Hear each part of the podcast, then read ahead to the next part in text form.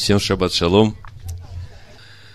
Сегодняшняя недельная глава Китиса, дословно, если понесешь, если подымешь. Очень значительная глава во всей Торе. В этой главе рассказывается о грехе Золотого Тельца, о том отступлении, которое сделал народ, вышедший из Египта. Рассказывается о том, какое участие в этом принимал первосвященник, как на это все отреагировал Моисей. Рассказывается о том, как потом Моисей поднимался к Господу, просил прощения и просил о том, чтобы Бог вернул свое присутствие к народу. И заканчивается глава тем, что Бог говорит Моисею: «Хорошо, поскольку я тебя знаю по имени, я введу тебя в покой. Я сам». И в иврите, в синодальном переводе, я не знаю, как в латышской Библии написано, Бог сказал: «Я сам пойду с тобой и введу тебя в покой». Это Исход 33 глава, 14 стих. Господь сказал: «Сам я пойду и введу тебя в покой». В оригинале текста написано: «Лицо мое пойдет с тобой и введет тебя в покой». И, как мы понимаем, это не совсем одно и то же. Моисей просит, чтобы Бог показал ему славу свою, и Бог говорит: «Я покажу тебе свою славу, но лица моего ты не увидишь». И Бог проводит перед Моисеем всю славу. И когда слава проходит, Исход 34 глава, Моисей падает на землю, поклоняется Богу и говорит: «Если я приобрел благоволение в очах твоих, владыка, то да пойдет владыка посреди нас, ибо народ сей жестоковыйный, прости беззакония наши и грехи наши, и сделай нас наследием твоим». Эта просьба Моисея, она настолько глубока по своему содержанию. Моисей не просит ввести народ в обетованную землю. Моисей просит сделать народ наследием Всевышнего. А что это значит? Это значит, что каждый из народа будет сосудом Всевышнего. И вот дальше начинается, это уже следующая недельная глава, но мы ее сегодня захватим, заключается Новый Завет. Звучит парадоксально, да? Мы привыкли, что Новый Завет – это то, что мы читаем с приходом Иешуа, да?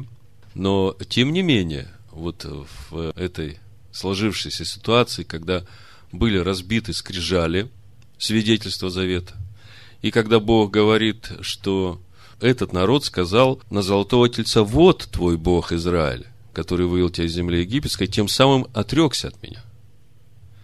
И поэтому Бог говорит Моисею: «Это твой народ, это не мой народ.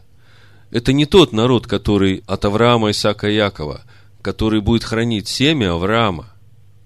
Поэтому это не мой народ, и мои обетования на этот народ не распространяются». И вот здесь начинается самое интересное. Я думаю, мы это будем более подробно все разбирать. А тема проповеди — ходатай Нового Завета. А хочу я начать с 31 главы книги Исход, с 12 стиха. «И сказал Господь Моисею, говоря: скажи сынам Израилевым, субботы мои соблюдайте». Вот этот 12 стих «И сказал Господь Моисею, говоря» — это седьмое обращение к Моисею с того момента, когда Моисей поднялся на гору, о чем мы читаем в 25 главе, конец 24 главы книги Исход, когда был заключен завет, и Бог говорит Моисею: «Поднимись ко мне на гору и будь там, и дам тебе скрижали каменные и законы и заповеди, которые я написал для научения их». Это Исход 24:12. И дальше мы видим 15 стих: «Взошел Моисей на гору, и покрыло облако гору». Значит, гора была покрыта славой Божией. Вид же славы Господней на вершине горы пред глазами сынов Израилевых, как огонь поедающий. Моисей вступил в середину облака, взошел на гору. И был Моисей на горе 40 дней и 40 ночей. И вот 25 глава: «И сказал Господь Моисею, говоря». И с 25 главы книги Исход до 31 7 раз обращается Бог к Моисею. И предыдущие 6 обращений, они все касаются вопроса устроения скинии. Каким образом должна быть устроена скиния, каким образом должны быть устроены предметы служения в скинии. И Бог говорит Моисею: смотри, сделай все по образу, который ты видел на горе. Мы возвращаемся в 31 главу книги «Исход» и говорим о том, что седьмое обращение Бога к Аврааму – обращение о шаббате.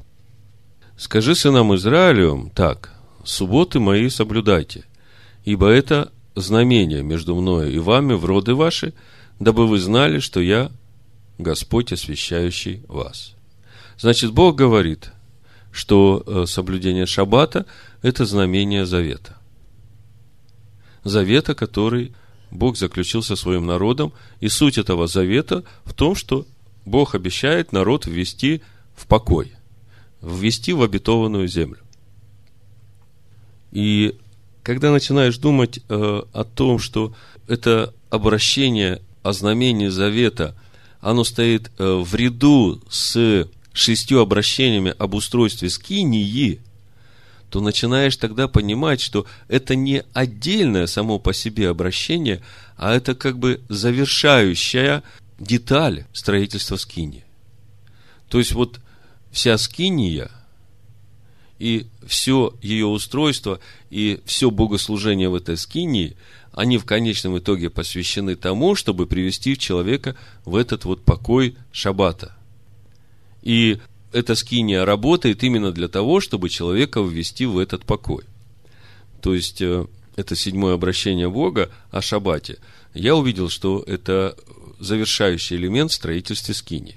И это как бы конечный замысел Творца по отношению к этой земле и к человеку. Потому что Бог хочет, чтобы на землю пришло Царство Божие.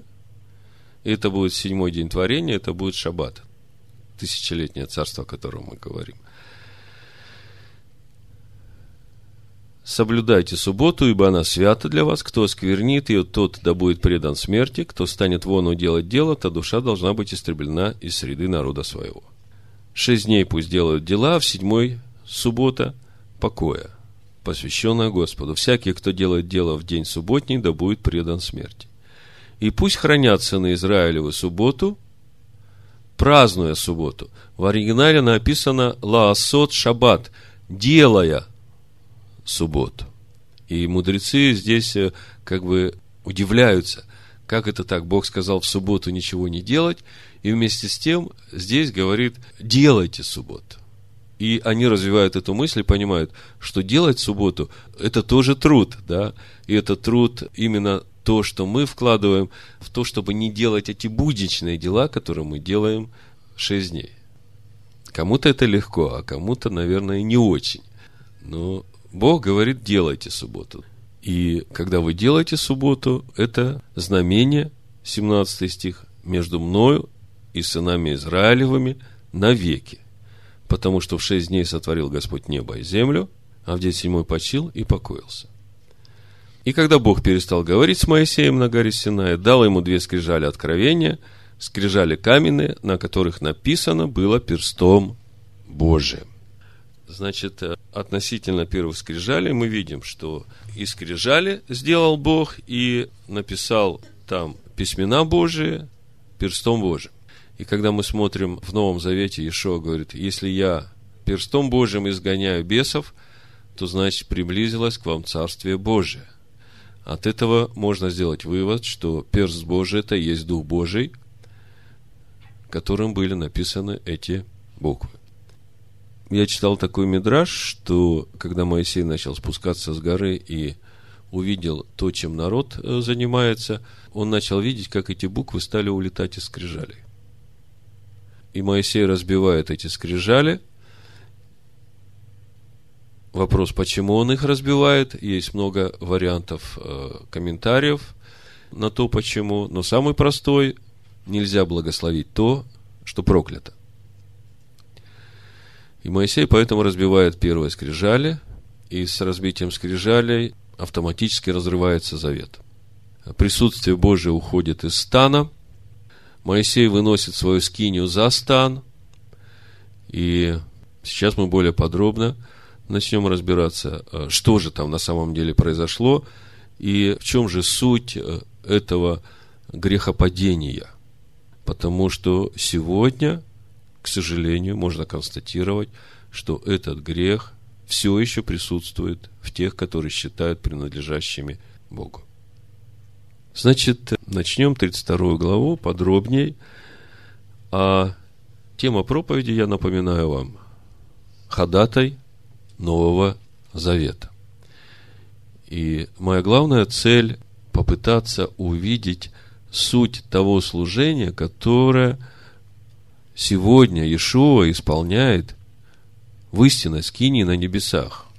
В послании Евреям 9:15 мы читаем: «И потому он есть ходатай Нового Завета, дабы вследствие смерти его, бывшей для искупления от преступлений, сделанных в Первом Завете, призванные к вечному наследию, получили обетованное».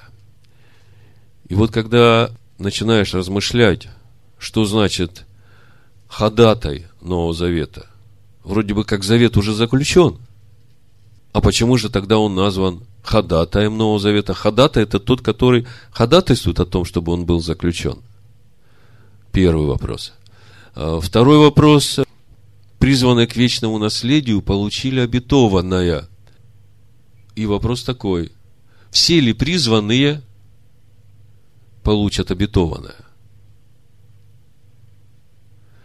И вот ответы на эти вопросы мы где-то как-то сможем увидеть, разбирая вот эту недельную главу и разбирая поведение Моисея и взаимоотношения между Моисеем и Богом, и вот все, что дальше произошло после того, как скрижали были разбиты.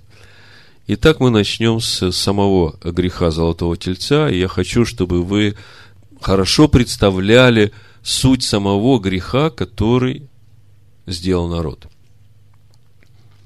Вы помните, завет был заключен в 10 заповедях с народом.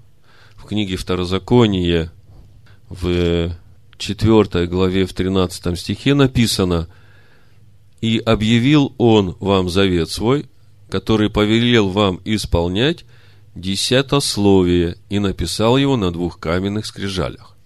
Значит, основа завета – это 10 заповедей. И если мы посмотрим первые 2 заповеди, которые сам Господь говорил, сам Всевышний, там написано: «Я, Господь Бог твой, который вывел тебя из земли египетской, из дома рабства».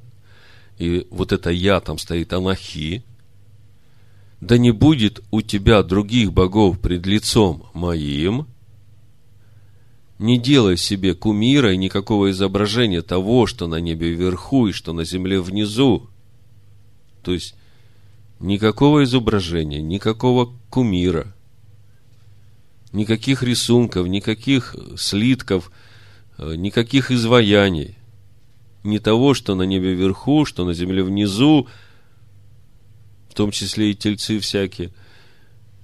И что в воде ниже земли, не поклоняйся им и не служи им, ибо я, Господь Бог твой, Бог-ревнитель, наказывающий детей за вину отцов, до 3-го и 4-го рода, ненавидящих меня, и творящих милость до 1000 родов, любящим меня и соблюдающим заповеди мои. И вот народ единогласно сказал: сделаем и будем слушать. Народ как одно был, они все как ангелы стояли там, просвещенные, слышавшие каждый голос Бога, поднявшийся в этот момент на такую духовную высоту, на которую только Моисей мог подниматься, наверное, так можно было бы сказать. И после всего этого проходит 40 дней. Заметьте, как заключается первый завет. Приносится жертва, окропляется народ, окропляется книга завета, мы об этом подробно говорили. Потом приглашаются старейшины, 70 старейшин, да, Аарон, его сыновья, и на горе происходит трапеза перед Всевышним. То есть это такое массовое такое событие, и все в благоговении, все в трепете, все, участвуя в трапезе, остаются в благоговении перед Всевышним. И вот 32 глава книги «Исход». Моисей сказал, что пойдет на 40 дней. Они знали, но, как говорят мудрецы, сбились со счету не в том смысле, что сбились, неправильно считали, а в том смысле, что народ начал считать с того дня, когда Моисей поднялся. Мы помним, в Исходе 24 главе уже трапеза была, заключение завета, и Моисей где-то после обеда только начал подниматься на гору, и они этот день посчитали. И, значит, по их подсчетам уже 40 дней прошло, а на самом деле 39 дней прошло, поскольку отсчет дней начался с вечера наступившего дня. Это был первый день. Талмуд говорит, что этим обстоятельствам послужили еще некоторые внешние события, происходившие в то время, в том месте, где находился народ. Я, когда об этом читал, я вспоминал испытание Иешуа 40 дней в пустыне, когда именно на 40-й день приступил к нему сатана и начал испытывать его, искушать его, там, поднимать на храм, показывать ему все царства мира. Я понимаю, что это реально.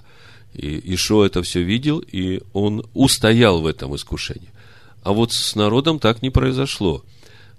Значит, Талмуд говорит, что помимо того, что какие-то атмосферные явления, там темнота наступила, какие-то такие звуки непонятные, и в какой-то момент, значит, народ видит над горой, туда, куда поднялся Моисей, одр, ну, как бы кровать, на которой лежит Моисей с белым лицом. И вот такое видение, и они начали паниковать, что их лидер, значит, с ним что-то случилось, и нам нужен другой лидер, который бы повел нас. Ну, это то, что традиция описывает. То есть, я понимаю, что давление на народ было. Не могло быть так, что они безмятежно. Вы же понимаете, что в этом мире есть еще князь этого мира, который не успокоится, пока ему Иешуа цепи на руки и на ноги не сбросит в бездну, будет противодействовать святым. Так вот, народ запаниковал, они приходят к Аарону и говорят... Когда народ увидел, что Моисей долго не сходил с горы, то собрался к Аарону и сказал ему: «Встань и сделай нам Бога, который бы шел перед нами». В оригинале написано «Сделай нам Элохим». И мы знаем, что Элохим – это одно из имен Всевышнего. Но когда Элохим относится именно ко Всевышнему, то дальше глагол всегда стоит в единственном числе. То есть, Элохим сказал, или Элохим пришел, да, или Элохим сделал, да, и всегда этот глагол в единственном числе, хотя Элохим, оно переводится как множество сил, да, но глагол всегда к нему прикладывается в единственном числе. А в данном месте, когда мы читаем, который шел бы перед нами, в оригинале Торы написано, которые шли бы перед нами. То есть, это уже говорит о том, что они не говорили об истинном Всевышнем. Ибо с этим человеком, с Моисеем, который вывел нас из земли египетской, не знаем, что сделалось. Очень важно уразуметь эту природу, вот этого понимания, языческого понимания Бога, который вывел народ из Египта. Очень важно уразуметь, какой смысл они вкладывают в понимание этого Бога. Значит, у народа все ассоциации по образу Бога связаны с Моисеем. То есть, Бога никто никогда не видел. Но они видели, что когда Моисей что-то говорит, это происходит. Они видели 10 казней, они видели, как море расступилось, они видели, как воды в Мереве стали сладкими, можно пить было. Они все это видели, и они видели, что эти силы все через Моисея работают. И вдруг Моисея не стало, и... У них мысль такая: ага, ну раз Моисея нет, значит, нам надо сделать какой-то образ Бога, через который бы эти силы являлись, ну, и способствовали нам, и вели нас. Вы понимаете, мысль какая? Попытаться вместить Всевышнего, который во всем. Вы же знаете, что все и живет, и движется, и существует Всевышним. И нельзя сказать, что в этом элементе больше Всевышнего, а в этом элементе меньше Всевышнего. Так же самое и мы все с вами. Все мы живем, и дышим, и движемся, и все птицы, и животные, и звери, и даже неживая природа, даже камень, который кажется мертвым, А оказывается, там, если присмотреться, там есть молекулы, атомы, электроны, и все крутится, все вертится. А почему крутится, почему вертится, никто не знает, да? Поэтому все, что мы видим, оно живет Всевышним. Его невидимое, незримое присутствие, которым все живет, которым стоит весь этот мир, и при этом попытаться вместить присутствие Всевышнего в какой-то видимый образ и сказать, это твой Бог, в том числе и в образ человека, и сказать, что это наш Бог, который вывел нас из земли египетской, давайте начнем ему приносить жертвы и ему кланяться, вот этому образу, вот это и есть грех Золотого Тельца. Вы понимаете, о чем я говорю? Вот сегодня, когда, имея перед собой образ Всевышнего в лице Иешуа Машеха, Мессии Израиля, через которого Всевышний являет свои силы, и при этом сказать, что вот этот Иисус Христос и есть наш Бог, давайте мы ему будем кланяться и приносить жертвы, вот это и есть тот же самый грех Золотого Тельца. Потому что вездесущего, необъятного, всесильного, которым все стоит и движется и существует, попытались вместить в образ человека. И сказали, вот твой Бог, Израиль, который вывел тебя из земли египетской, принесем ему жертвы и так далее. Я, значит, дальше уже углубляться не буду, я понимаю, что вы уловили эту мысль. Мудрецы спорят по поводу Аарона. Много разных мидрашей, когда народ как бы загорелся этой идеей сделать видимый образ Бога, который бы вел их, поскольку с Моисеем не знают, что случилось. Вы помните, когда Моисей поднимался на гору, он Ору и Аарону сказал, что вы остаетесь вместо меня. И все, у кого вопросы будут, приходите к ним. Так вот, когда, ну это мидраши так говорят, в Торе мы этого не видим, что когда народ загорелся этой идеей, первый, кого они встретили, это был Ор, и Ур им сказал, да вы что? Бог же запретил вообще какие-либо изображения делать, но толпа напирала, и они просто прошли по нему и растоптали его. И пришли к Аарону. И Аарон, уже видя, что так произошло, и вместе с тем понимая, что если народ убивает первосвященника, то уже грех с этого народа вообще невозможно снять. И он понимает, надо как-то хотя бы затянуть время. И вместе с тем, вот этот момент, когда он говорит, принесите, значит, золото, серьги там. Сказал Аарон, выньте золотые серьги, которые в ушах ваших жен, ваших сыновей, ваших дочерей, и принесите ко мне. Вот сама эта фраза, мудрецы комментируют так, что Аарон, думает про себя так. Надо как-то затянуть время. Я знаю, что Моисей придет. Но вот как затянуть время, не знаю. И думает так. Жены, они точно не захотят отдавать свои сережки. Более того, они никогда не захотят кланяться идолу. Они знают истинный образ Всевышнего, и они не пойдут на это. Мидраш говорит, что серьги прям с кровью приносили. То есть, эти мужики, одержимые своей идеей сделать себе Бога, прям вырывали эти серьги из ушей жен своих и приносили Аарону. И Аарон взял это, заметьте, вот компрометирующий документ на Аарона. 4 стих. Он взял их из рук их и сделал из них литого тельца и обделал резцом. То есть Тора однозначно говорит, что если взял из рук в руки, то уже соучастник. Обделал резцом, то есть еще какие-то там действия делал. Когда Моисей спускается, смотрите, как он объясняет. Это 32 глава, 21 стих. «И сказал Моисей Аарону, что сделал тебе народ сей, что ты ввел его в грех великий. А Аарон сказал, да не возгорается гнев господина моего, ты знаешь, этот народ, что он буйный». Вам это не напоминает поведение Адама в Эдемском саду, когда они там с Евой согрешили, съев этот запретный плод? Вместо того, чтобы сказать, прости, Моисей, я испугался, они могли меня убить, и я всячески старался тянуть время. Он говорит, Ты же знаешь, что они буйные, они же во зле. Это мне напоминает слова Адама. Это жена, которую ты мне дал.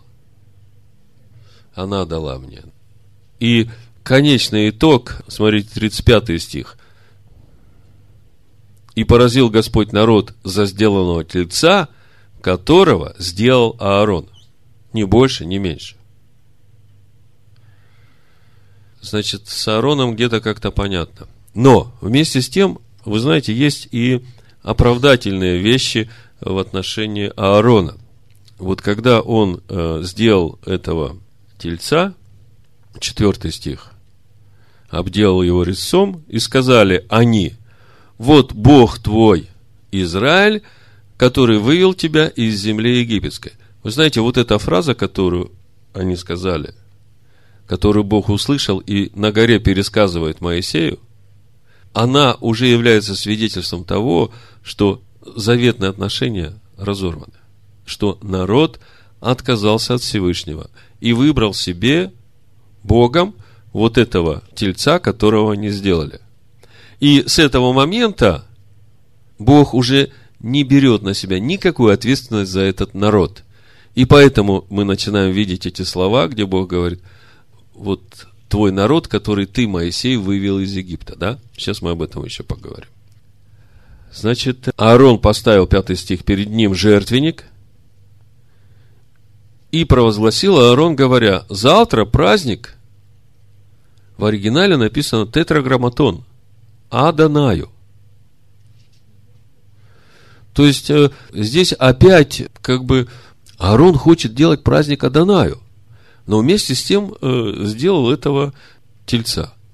Причем рассказывают, что у него какие-то, ну, там в народе, вышедших из Египта, были и колдуны, и волхвы всякие, да. Говорят, что там даже 2 сына этого Валаама были, присутствовали при этом всем изготовлении, как лазутчики, да. И когда выплавлялся этот телец, они, значит, вложили в него какое-то, ну, сверхъестественные способности, типа того, что он выскочил из этого огня и начал траву щипать. То есть, там было чему удивляться. Это то, что я из традиции всего этого услышал. Но дело не в этом. Щипал он траву или не щипал. Дело в том, что народ решил сделать себе образ Бога, который вывел его из Египта. При всем при том, что Бог сказал: не делай никакого изображения, ни того, что на небе вверху, ни на земле внизу, ни в воде ниже земли, не поклоняйся ему и не служи ему. Никаких жертв и ничего прочего. Ну вот. И сказал Господь Моисею: поспеши, 7 стих, сойти, ибо развратился народ твой. Видите? Все. Бог говорит, что это уже не мой народ. Это не народ Авраама, Исхака и Якова, которые несут семя, которые, как знамение завета, готовы идти путем обрезания своего сердца. Этот народ сам от меня отрекся, они себе другого Бога выбрали. Поэтому, Моисей, это уже не мой народ, это твой народ. И вот здесь вот начинается завязка нашей темы. Ходатай Нового Завета. Скоро уклонились они от пути, который я заповедал им, сделали себе литого тельца. Видите, главная мотивация для Бога: кто его народ, а кто не его народ. Народ, который уклоняется от пути, который заповедал Бог, Бог говорит: это уже не мой народ. Это не народ, потомки Авраама, которым отцам я обещал, значит, умножать этот народ. Бог отказывается от этого народа по той простой причине, что народ отказался от своего Бога. Сделали себе литого тельца и поклонились ему, и принесли ему жертву, и сказали: вот Бог твой, Израиль, который вывел тебя из земли египетской. Вот этот 7-8 стих, они как бы и говорят, что все, заветные взаимоотношения между Богом и народом разорваны. И дальше Бог говорит: я вижу, с 9 стих, народ сей, и вот народ, он жестоковыйный, Итак, оставь меня, да воспламенится гнев мой на них, и истреблю их, и произведу многочисленный народ от тебя. Если бы не Моисей, этого народа уже бы не было, вот тот, который там. Но в духовном смысле Бог действительно произвел народ от Моисея. Потому что тот народ, который вырос в пустыне, они все крестились в Моисея, все были послушны Моисею. Но мы говорим об образах. Давайте на минутку перейдем в Новый Завет, чтобы связать 1 Коринфянам 10 главу. Я хочу, чтобы вы это постоянно перед собой держали. Ну, читать можно с самого начала. «Не хочу оставить вас, братья, в неведении, что отцы наши все были под облаком, и все прошли сквозь море, и все крестились в Моисея в облаке и в море, и все ели одну и ту же духовную пищу, и все пили одно и то же духовное питье, ибо пили из духовного последующего камня, камень же был Христос. Но не о многих из них благоволил Бог, ибо они поражены были в пустыне. А это были образы для нас, чтобы мы не были похотливы на злое, как они были похотливы. Не будьте также идолопоклонниками, как некоторые из них, о которых написано: народ сел есть и пить, и встал играть». Это как раз вот мы сегодня читаем в 6 стихе, 32 глава Исхода. «На другой день они встали рано и принесли всесожжение, и привели жертвы мирные, и сел народ есть и пить, а после встал играть». Вы знаете, что подразумевают эти языческие игры после принесения жертв языческим богам? Но если скромно сказать, это беспредел разврата.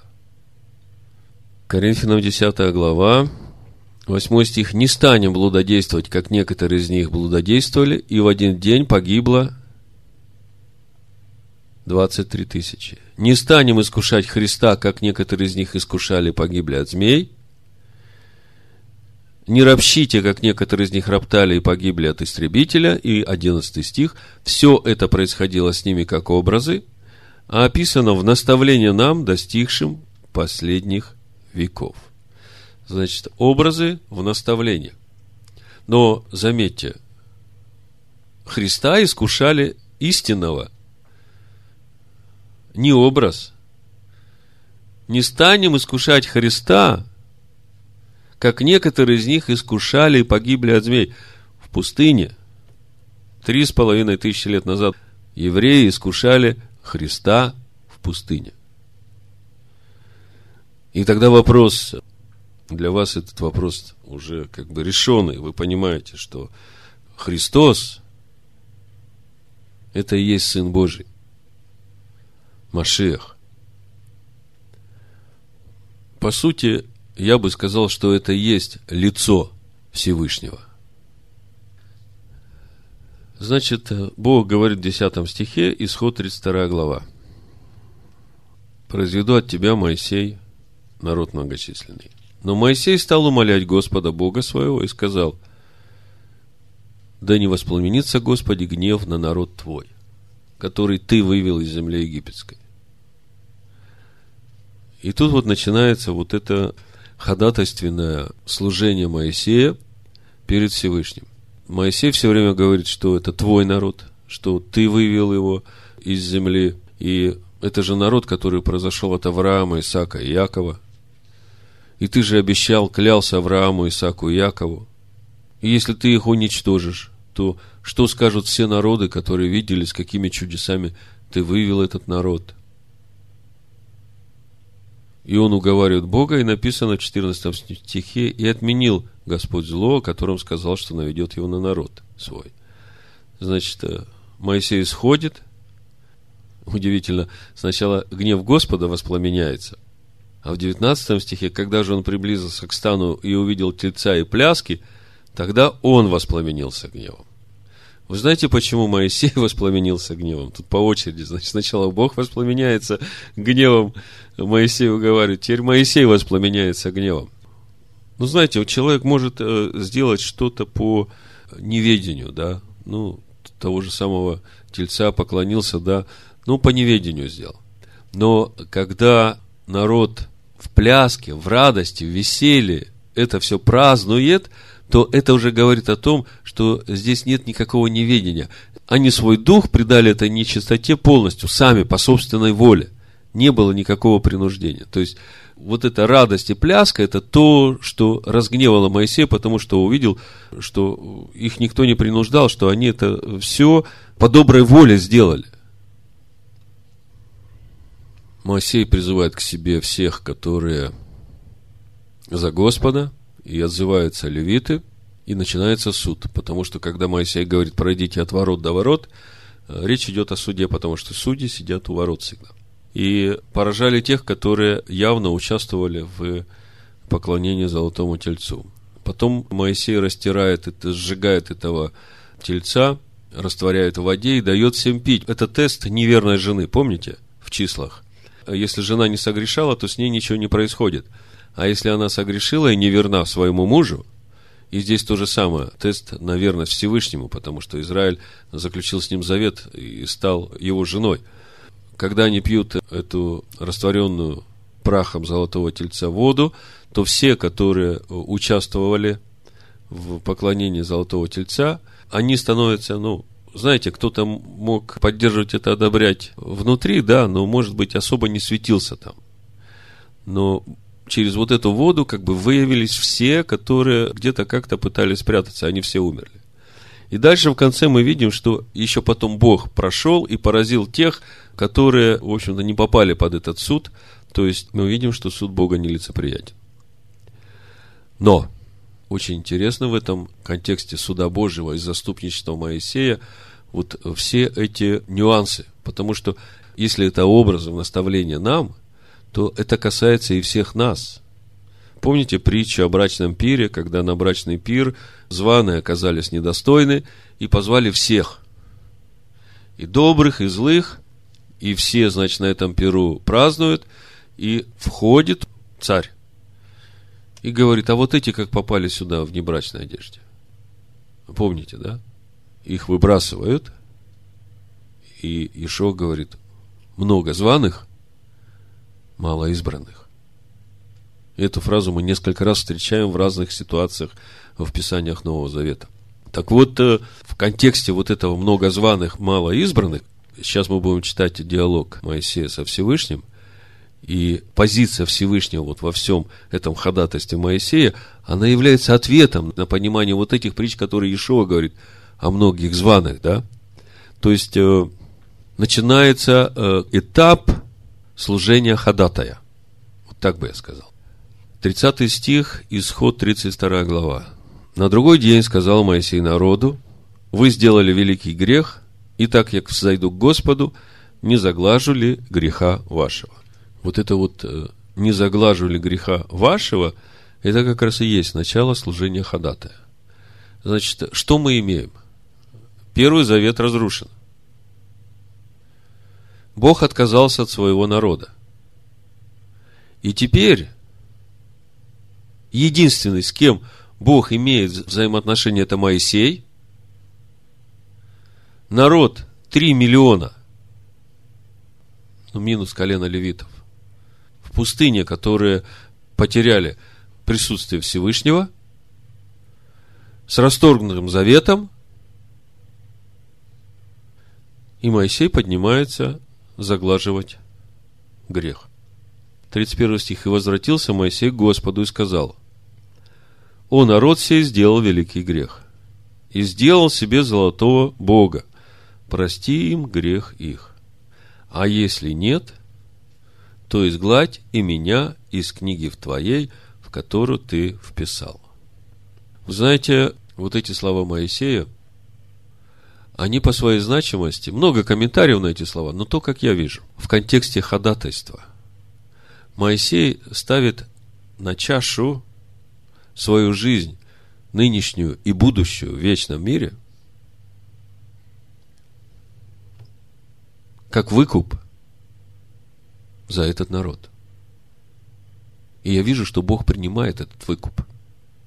Потому что то, как дальше будут развиваться события, мы видим, что этот завет будет заключен с Моисеем,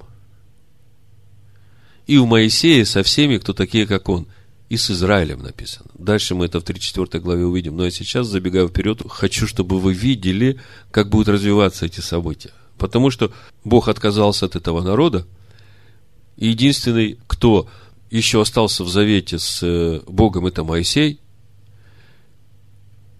И Моисей говорит, вот эта Тора, которую я уже написал, там, где Моисей родился чудным образом, где его 3 месяца прятали, потом пустили по воде, потом как он учился в доме фараона, потом как он бежал, как он был у Итро, как он получил послание от Всевышнего, как через него Всевышний вывел свой народ из Египта. Моисей говорит, вот убери отовсюду мое имя, как будто меня никогда и не было, как будто я и не рождался, если ты не простишь этот народ. 33 стих. И Господь сказал Моисею: того, кто согрешил передо мною, изглажу из книги моей. Итак, иди, веди народ сей, куда я сказал тебе. Вот ангел мой пойдет перед тобою, и в день посещения моего я посещу их за грех их, и поразил Господь народ за сделанного тельца, которого сделал Аарон. Значит, Бог теперь говорит Моисею: я понял, что ты сказал, я принимаю твои условия. Вот земля обетованная, ты поведешь этот народ, я посылаю перед тобой ангела.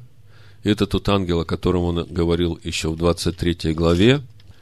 Давайте 23 главу Исход посмотрим, 20 стих и дальше. Вот я посылаю перед тобой ангела хранить тебя на пути и увести тебя в то место, которое я приготовил.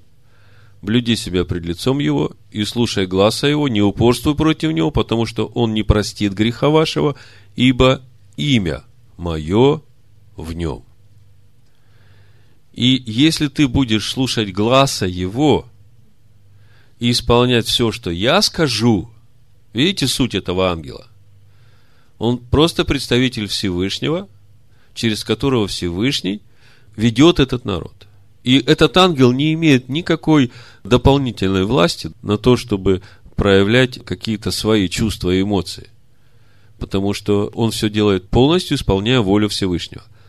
Помните, Иешуа говорит: слова, которые я говорю, не от себя, все, что говорит Всевышний, я говорю, дела, которые я делаю, не от себя творю, Всевышний, живущий во мне, он творит. Так вот, Бог говорит: того, кто согрешил передо мной, изглажу из книги моей. И тут же в контексте, когда мы будем сейчас разбирать его имя, 33 глава, 19 стих, Господь говорит: я проведу перед тобой всю славу мою, провозглашу имя Тетраграмматон Адоная перед тобою, и кого помиловать, помилую, кого пожалеть, пожалею. Я хочу, чтобы вы вот это все связали вместе, но, думаю, легче всего это будет связать через 102-й Псалом. Чтобы вы понимали, что имя Всевышнего — человеколюбивый Бог, многомилостивый, долготерпеливый, и дальше, это 34 глава Исход, мы сейчас будем смотреть, тот, чьи любовь и справедливость безмерны. Понимаете, есть и любовь без меры к человеку, и есть справедливость без меры. То есть, все, что происходит в нашей жизни, все, оно взвешено на самых точных весах у Всевышнего. И даже мы, имея завет со Всевышним, если мы сами себя не судим в соответствии со словом его и не исправляем, ходя в страхе перед ним, то тогда он и судит, и исправляет. И не выйдешь, пока не отдашь до последнего кадранта. Знакомы вам эти слова? Так что, как вы видите, образы образами, а истина, она остается истиной. Так вот, 102-й Псалом, смотрите: кого помиловать, помилую, кого пожалеть, пожалею. А кто согрешил передо мной, того изглажу из книги. Господи, а кого же ты помилуешь? Как хочется, чтобы ты и меня помиловал, правда? 102-й Псалом даст вам ответ на это. 8 стих. «Щедрый милостив Господь, долго терпелив и многомилостив, не до конца гневается и не вовек негодует, не по беззакониям нашим сотворил нам и не по грехам нашим воздал нам, ибо как высоко небо над землей, так велика милость Господа к боящимся Его». Скажи, как высоко небо над землей,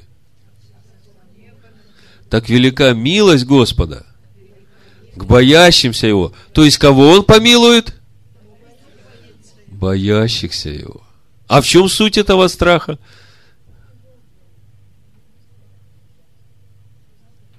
Благоговение перед Его Словом. Как далеко восток от запада, так удалил Он от нас беззакония наши. 13 стих опять. Как Отец милует сынов, так милует Господь боящихся Его.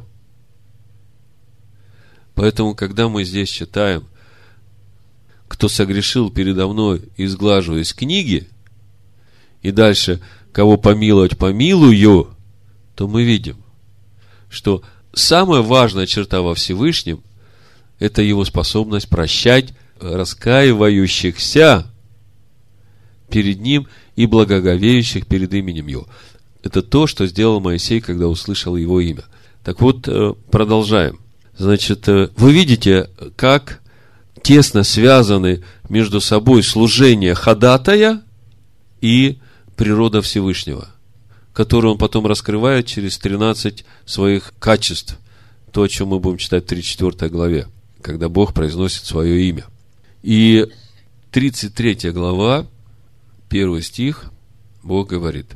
«И сказал Господь Моисею: пойди, иди отсюда ты и народ, который ты вывел из земли египетской». Видите? Народ полностью принадлежит Моисею. Моисей взял на себя ответственность за этот народ, и Бог принял это ходатайство и доверяет этот народ Моисею. «Иди в землю, о которой я клялся Аврааму, Исааку и Якову, говоря: потомству твоему дам ее.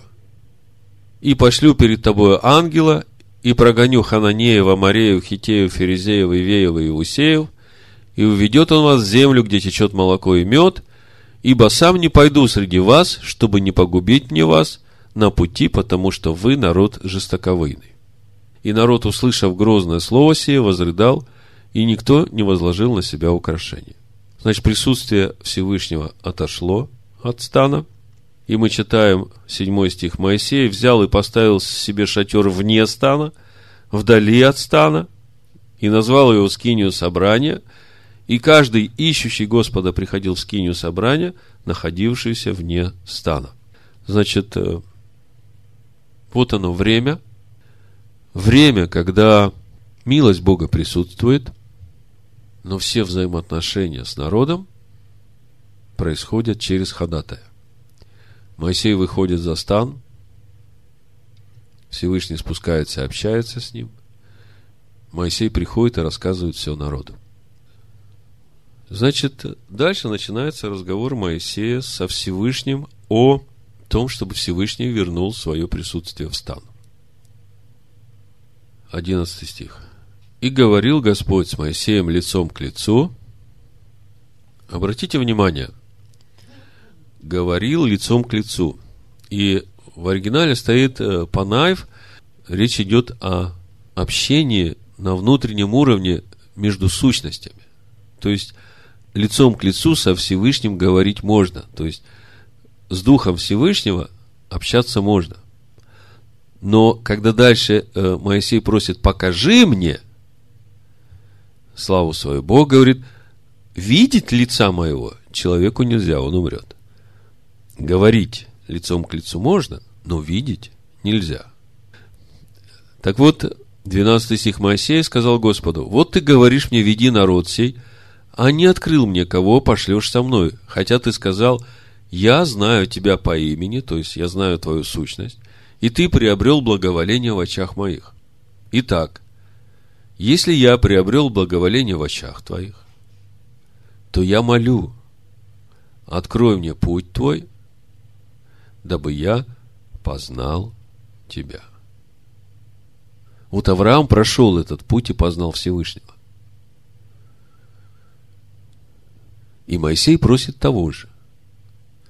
Он говорит: открой мне путь, чтобы я познал тебя. Мы тоже стоим сейчас на этом пути познания Всевышнего. И если мы познаем его пути, то тогда мы входим в его покой. «Открой мне путь твой, дабы я познал тебя, чтобы приобресть благоволение в очах твоих». А дальше говорит: и помысли, что сии люди твой народ. То есть он не перестает просить об этом и для народа. Господь сказал: я сам пойду и введу тебя в покой. Здесь все местоимения в единственном числе. И отсюда можно сделать вывод, что взаимоотношения теперь только между Богом и Моисеем. И Бог больше не берет на себя обязанность вводить народ в покой, он берет на себя обязательство ввести Моисея в покой. Давайте послание Евреям 3 главу откроем, пока прервемся здесь. Я хочу, чтобы вы более подробно уразумели, о каком же покое речь идет. Буду читать 7 стиха. Послание Евреям.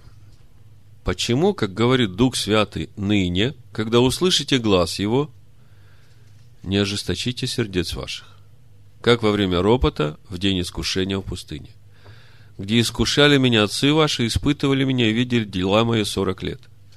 Посему я вознегодовал на он и род и сказал: непрестанно заблуждают сердцем, не познали они путей моих». Моисей молится: дай мне познать пути твои, дабы мне познать тебя. Народ искушает Бога, искушает Машеха, как мы читали в Коринфянах. И через это не познали путей Всевышнего. Посему я поклялся в гневе моем, что они не войдут в покой мой. Чтобы сократить немножко, 16 стих. «Ибо некоторые из слышавших возроптали, но не все вышедшие из Египта с Моисеем». Значит, можно уже сразу сделать вывод, что познают пути те, которые, выйдя из Египта, останутся с Моисеем. Останутся с Моисеем в смысле духовного послушания. «На кого же негодовал он 40 лет? Не на согрешивших ли, которых кости пали в пустыне? Против кого же клялся, что не войдут в покой его, как не против непокорных? Итак, видим, что они не могли войти за неверие». И вот 4 глава, апостол Павел обращается к нам. «Посему будем опасаться, чтобы, когда еще остается обетование войти в покой его». А что для этого надо? «Не ожесточите сердец ваших, когда услышите голос его, обращающийся к вам».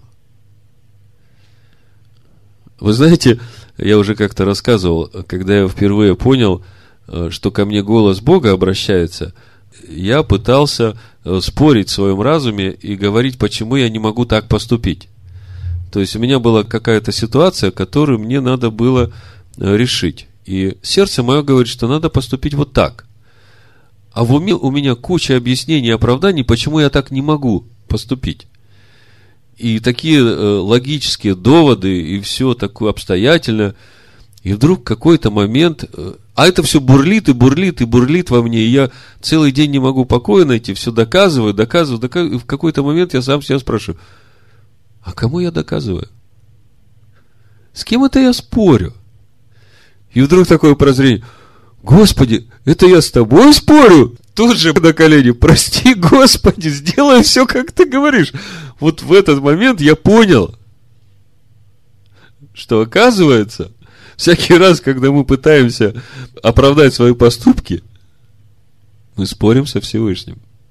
Поэтому не ожесточи сердце свое, когда услышишь его голос. И сделай так все, как говорит его слово. Если обидел кого, воздай вчетверо, и принеси ему, отдай, и попроси прощения, и чтобы Он простил тебя и благословил тебя, а потом уже приходи и приноси жертву Всевышнему. И сначала принеси жертву за грех, который ты сделал, чтобы искупить этот грех. И эта жертва уже есть у тебя, Иешуа. А потом принеси жертву всесожжения, как написано в Торе. И суть этой жертвы твое посвящение. Ты скажи: Господи, я Твой. Хочу делать так, как Ты хочешь. Пусть мое умрет, чтобы Ты жил во мне. Чтобы Твое естество это делало. Ну вот. Посему будем опасаться, чтобы, когда еще остается обетование войти в покой его, не оказался кто из вас опоздавшим. То есть будешь спорить. В конце концов, Дух Божий, он же не навязывается. Скажет: ну хорошо. Если ты так хочешь, пожалуйста. Живи, как сам знаешь. Окажешься опоздавшим. Ибо и нам оно возвещено, как и тем. Но не принесло им пользы слово слышано. Смотрите. Слово слышано, возвещено нам, так же, как и тем.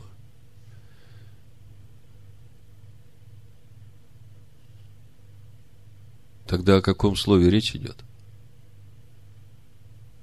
Если нам возвещено то же самое слово, которое возвещено и тем, которые в пустыне, многие из них оказались не с Моисеем.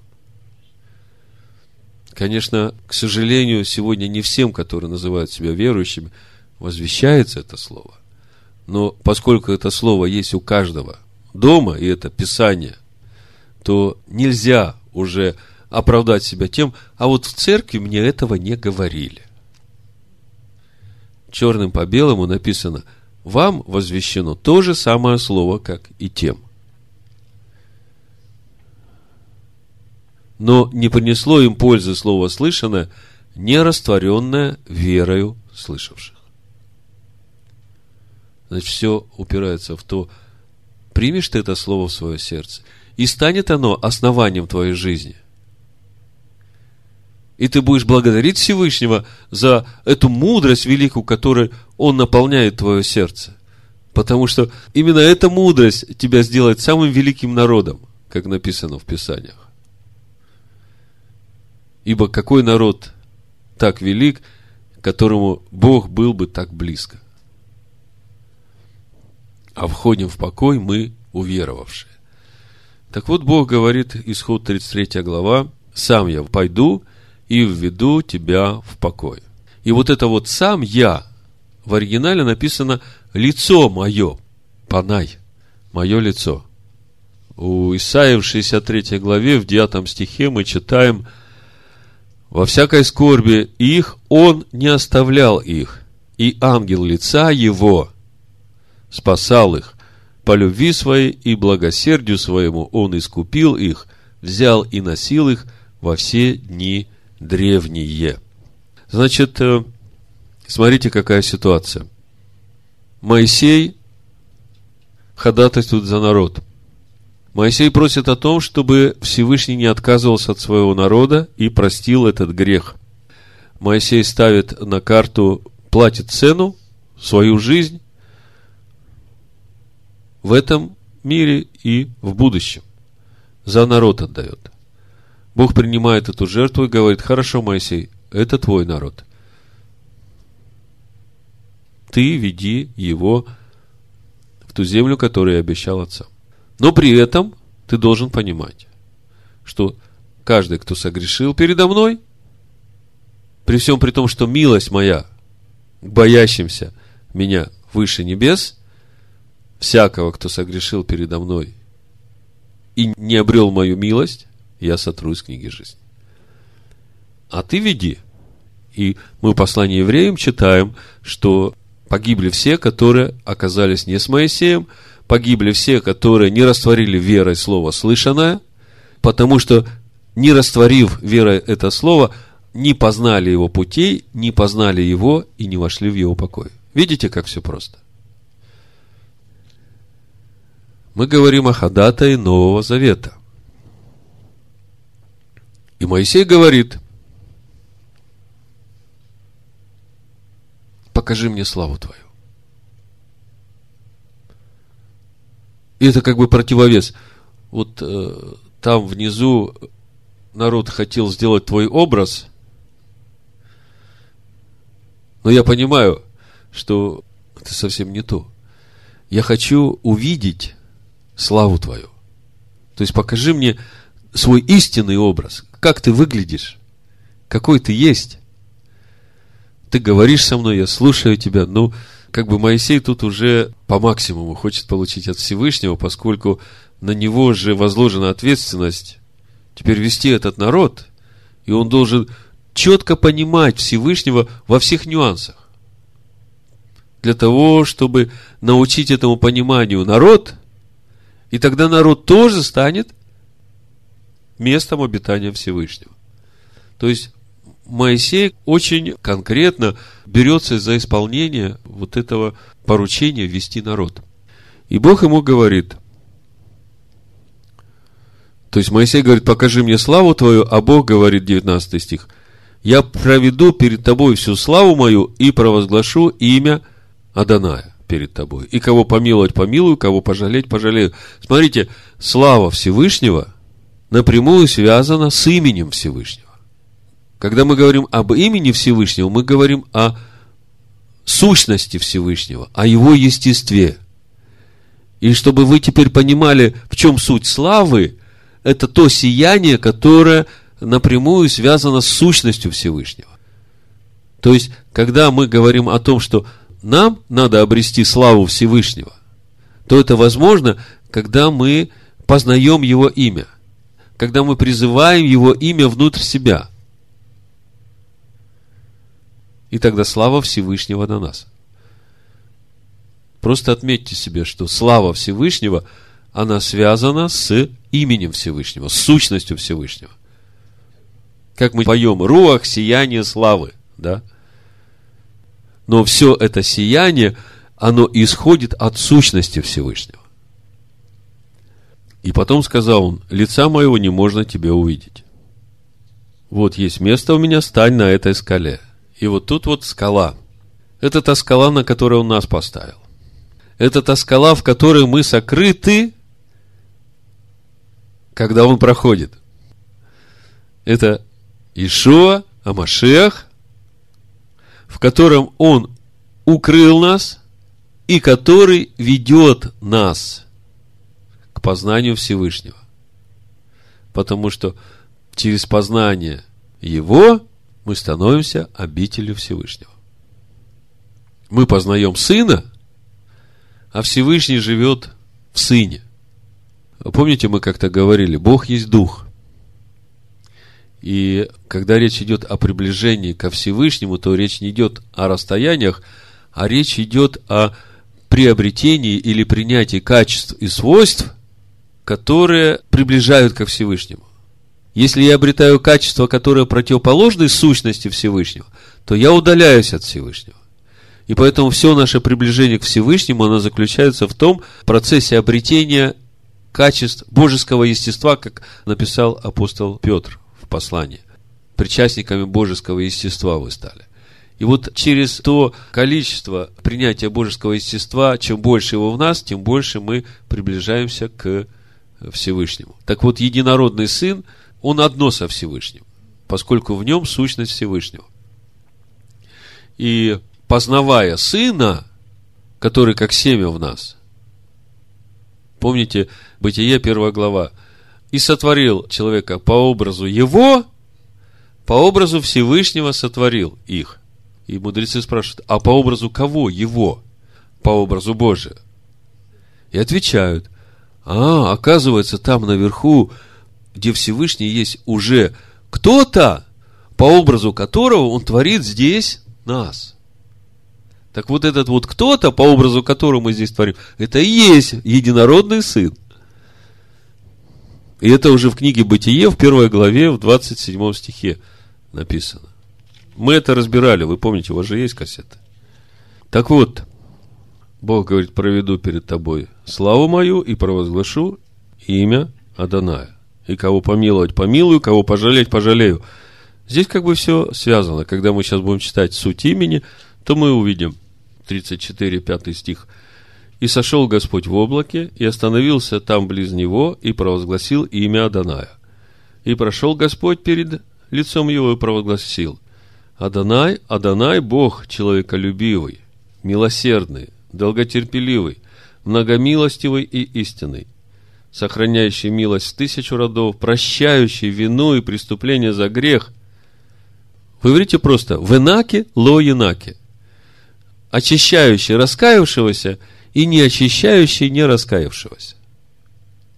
Здесь же у нас написано: прощающий вину, преступление и грех, но не оставляющий без наказания, наказывающий вину отцов в детях и в детях детей до 3-4 рода. Моисей тотчас пал на землю и поклонился Богу и сказал: «Если я обрел благоволение в очах твоих, владыка, то да пойдет владыка посреди нас, ибо народ сей жестоковыен, прости беззакония наши, грехи наши, и сделай нас наследием твоим». То есть Моисей не отступает. Бог говорит: Моисей, я тебя введу в покой и от тебя произведу. Моисей говорит: ты знаешь, что ты народ жестоковыен, прости грех, но все-таки сделай нас своим наследием. Ты же обещал отцам. И вот смотрите, мы подошли к кульминации, заключению Нового Завета. 10 стих. «И сказал Господь: вот я заключаю завет пред всем народом твоим, сделаю чудеса, каких не было по всей земле и ни у каких народов. И увидит весь народ, среди которого ты находишься, дело Господа, ибо страшно будет то, что я сделаю для тебя. Сохрани то, что я повелеваю тебе ныне. Вот я изгоняю от лица твоего амореев, хананеев, хитеев, ферезеев, ивеев, иусеев. Смотри, не вступай». Обратите внимание, Бог заключает завет с Моисеем и говорит, мы же знаем, что Моисей не вошел в обетованную землю. А здесь мы видим, как Бог все время говорит Моисею в единственном числе, и все я это сделаю перед этим народом, да, перед этим вот твоим народом, чтобы они видели эти чудеса. Но весь завет заключается с Моисеем. Я к тому, чтобы вы увидели суть того, заключен завет новый или нет, поскольку он сейчас ходатай Нового Завета. Моисей тоже ходатай Нового Завета. И Бог говорит: вот я заключаю завет. И дальше идут перечисления все условия завета, которые были в Первом Завете. И прогоню народы, и праздник Пейсах, и Шавуот, и Суккот. И дальше 27 стих, смотрите. «И сказал Господь Моисею: напиши себе слова сии, ибо в сих словах я заключаю завет с тобою, с Моисеем, и с Израилем».